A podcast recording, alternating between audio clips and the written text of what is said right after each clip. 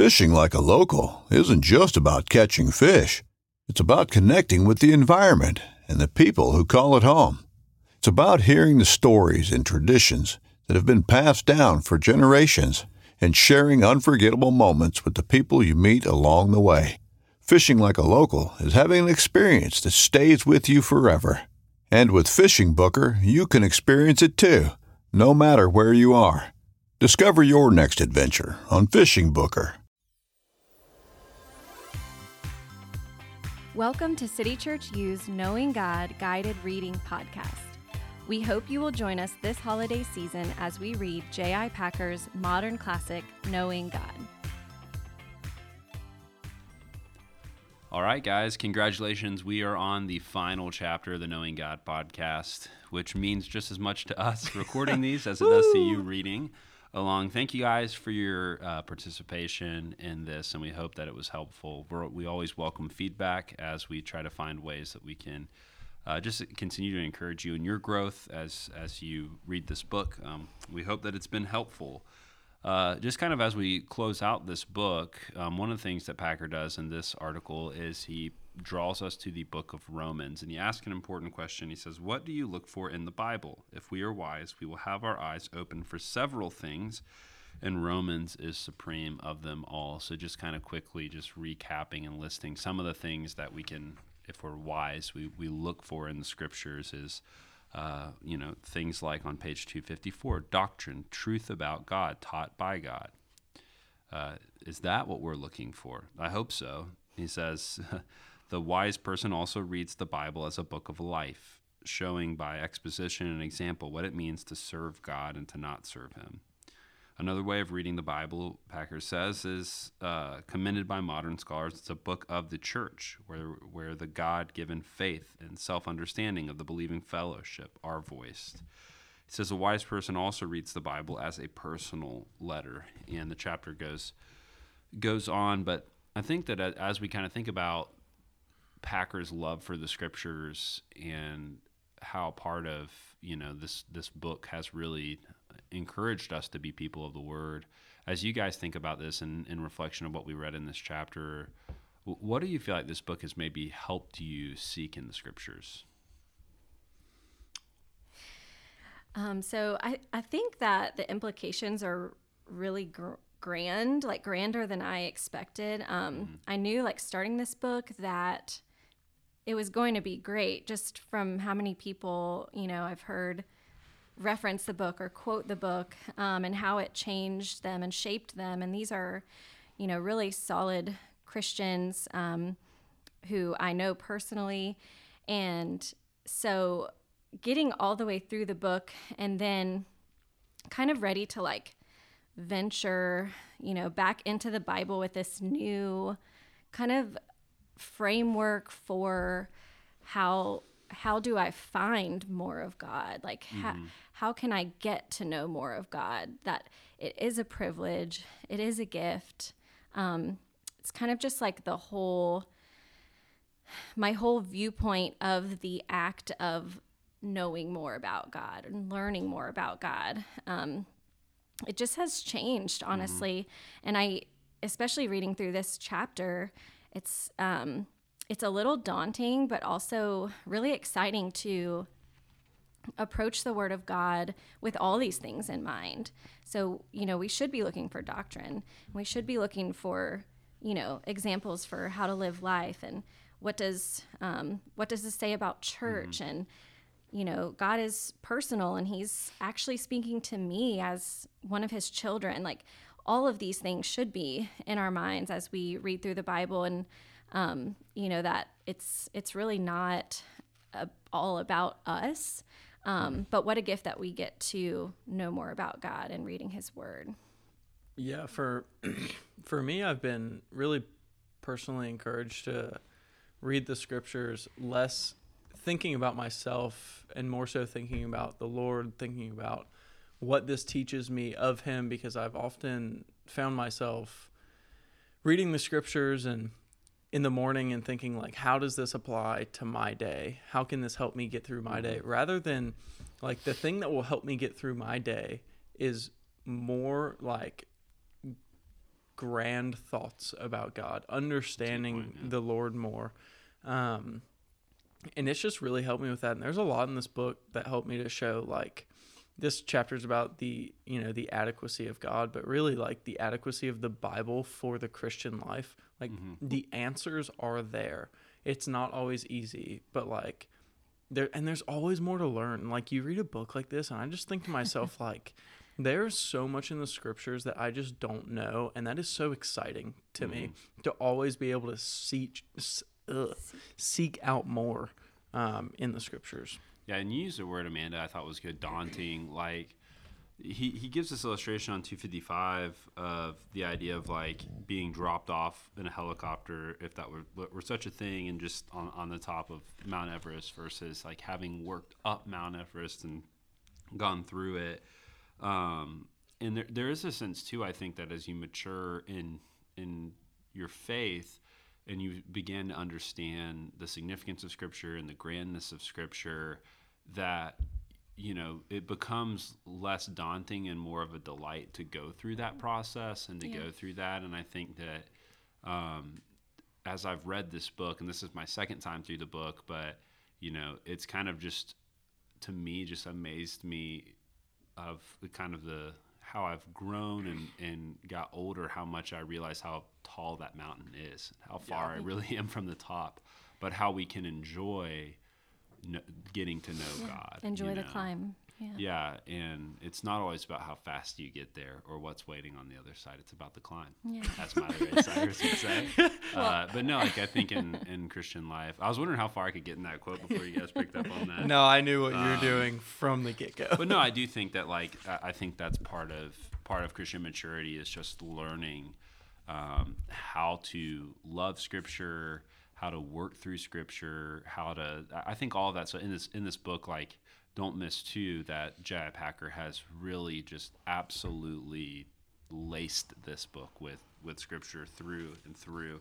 Um, another thing that I think what he, he talks about, I mean, there's just a lot of things we could unpack out of the, this the section on Romans, but I do want us to also discuss um, the the section on the doctrines applied, and he still has this rooted in Romans, but he talks about. Uh, you know, when we look at the Romans back then, and we think about readers now, and, and this is true for readers today, uh, though he does not know them personally, nor us who read in the 20th century, 21st century, he knows that um, what determines their state are two factors common to all Christians everywhere in every age. The first is a commitment to all around righteousness. The second factor is uh, exposure to all around pressures. Um, I think, like with Christian life, like this idea of commitment to righteousness and, and exposure to pressure is something that is really challenging to work through. As you guys have kind of gone through through this book, how how do you feel like it's maybe encouraged you in righteousness and kind of in, in reflection of that? Yeah, he says all around righteousness, which I really love because it's not this idea of like you act righteous around certain people to have, you know, people think of you in a certain way, but it's in every area of your life, unseen and seen, the things that you do externally and the things that go on in your head and in your heart that we should be trying to surrender more of to God. And so I think for me, it's been I was really impacted at the beginning of the book on his um, his little blurb on meditation mm-hmm. and just thinking through God because I think that just that exercise that I've been doing more often has allowed me to be more righteous in my like headspace mm-hmm. and the way that I think because my I, my thoughts are more committed to God. And so I just think that I don't know that's that's been really beneficial for me for this all around righteousness is Yeah, more thoughts of God. yeah, that's a good distinction too. Yeah, I, I think it has been really encouraging, but it's also like for me, I feel like it's kind of been giving me some tools on like how do I pursue righteousness? Like what does that really look like? Um, and not and not even for my own benefit, but just the fact that we're called um, as believers to follow God's commands and not only like do we pursue that just for the sake of doing right and being obedient, but um, sorry, it is to be obedient. So to glorify God in that, mm-hmm. um, to show that that His way is is better. Um, I don't know. It just kind of spurred like a. It seems so obvious, but sometimes you really do have to work through um, some maybe a tough read like this, just to kind of.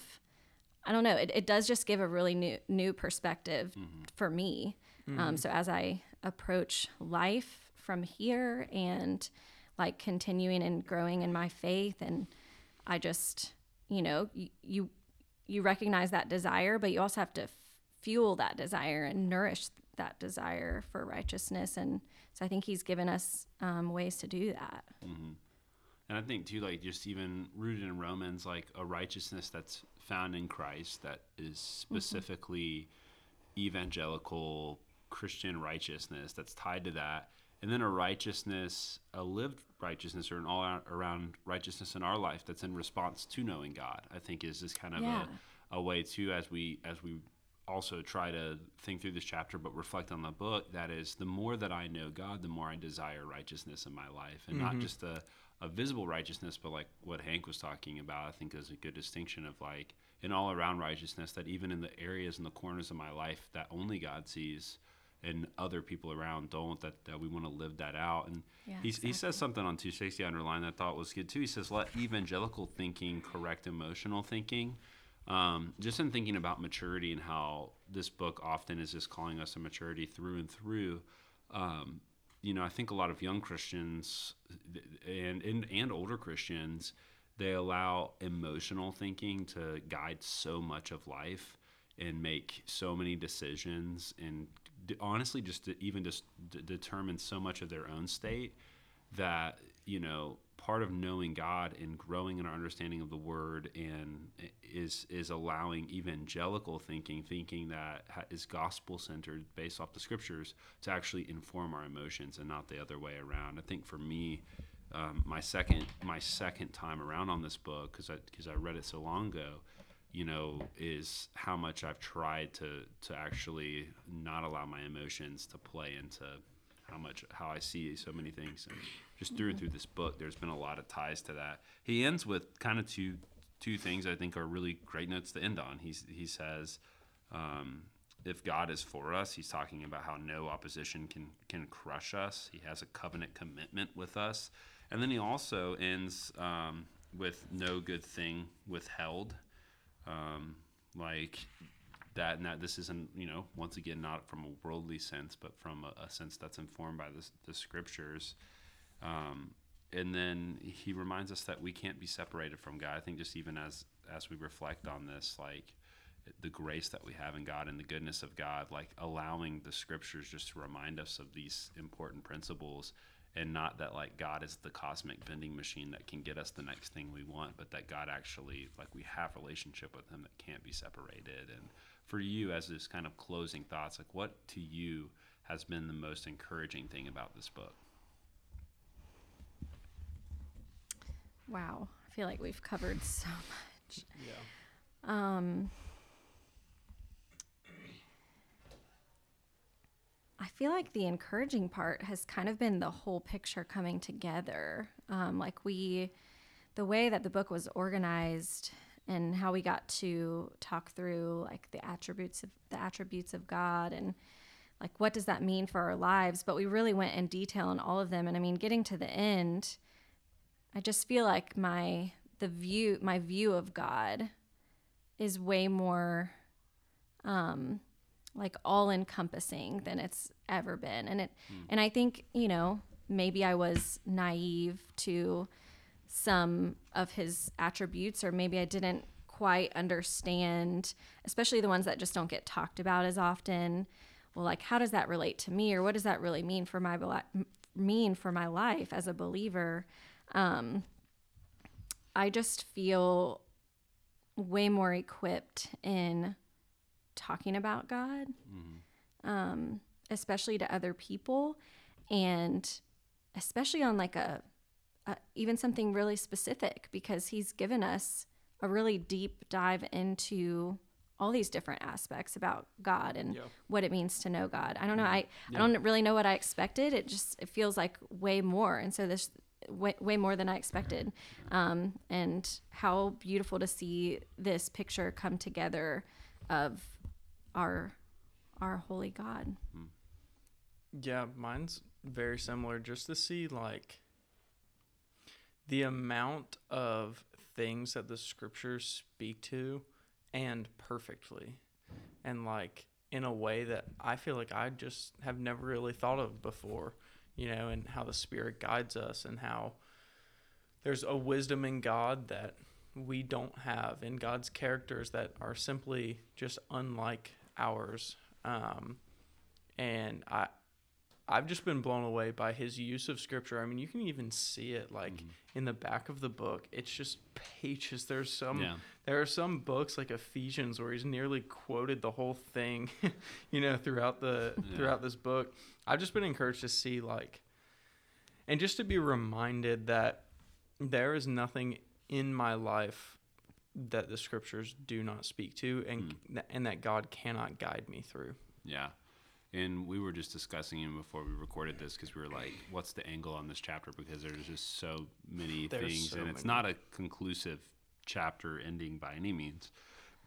But, you know, the, these were not originally written to be placed in, in this book the way that they were. And I think one of the cool things about that is it's almost kind of like, uh, you know, a three course, a 22 course meal that, you know, each build, does build on each other and are definitely tied to each other, but they are written as standalone pieces. And that's allowed us to, I think, explore a lot of different angles and almost mm-hmm. like the common illustration of like holding up a diamond and looking at all these different angles like in the book it, it has allowed us to do that and sometimes we're seeing these things shine through and common themes pop up and sometimes we're forced to go into different spaces that we maybe wouldn't normally think about like god's wrath you Yeah. know um, It's been so enlightening, but Yeah. I think that's a great like analogy for just getting so much perspective, like Mm. really zooming in and then really zooming out and just feeling like this connectedness. Hmm.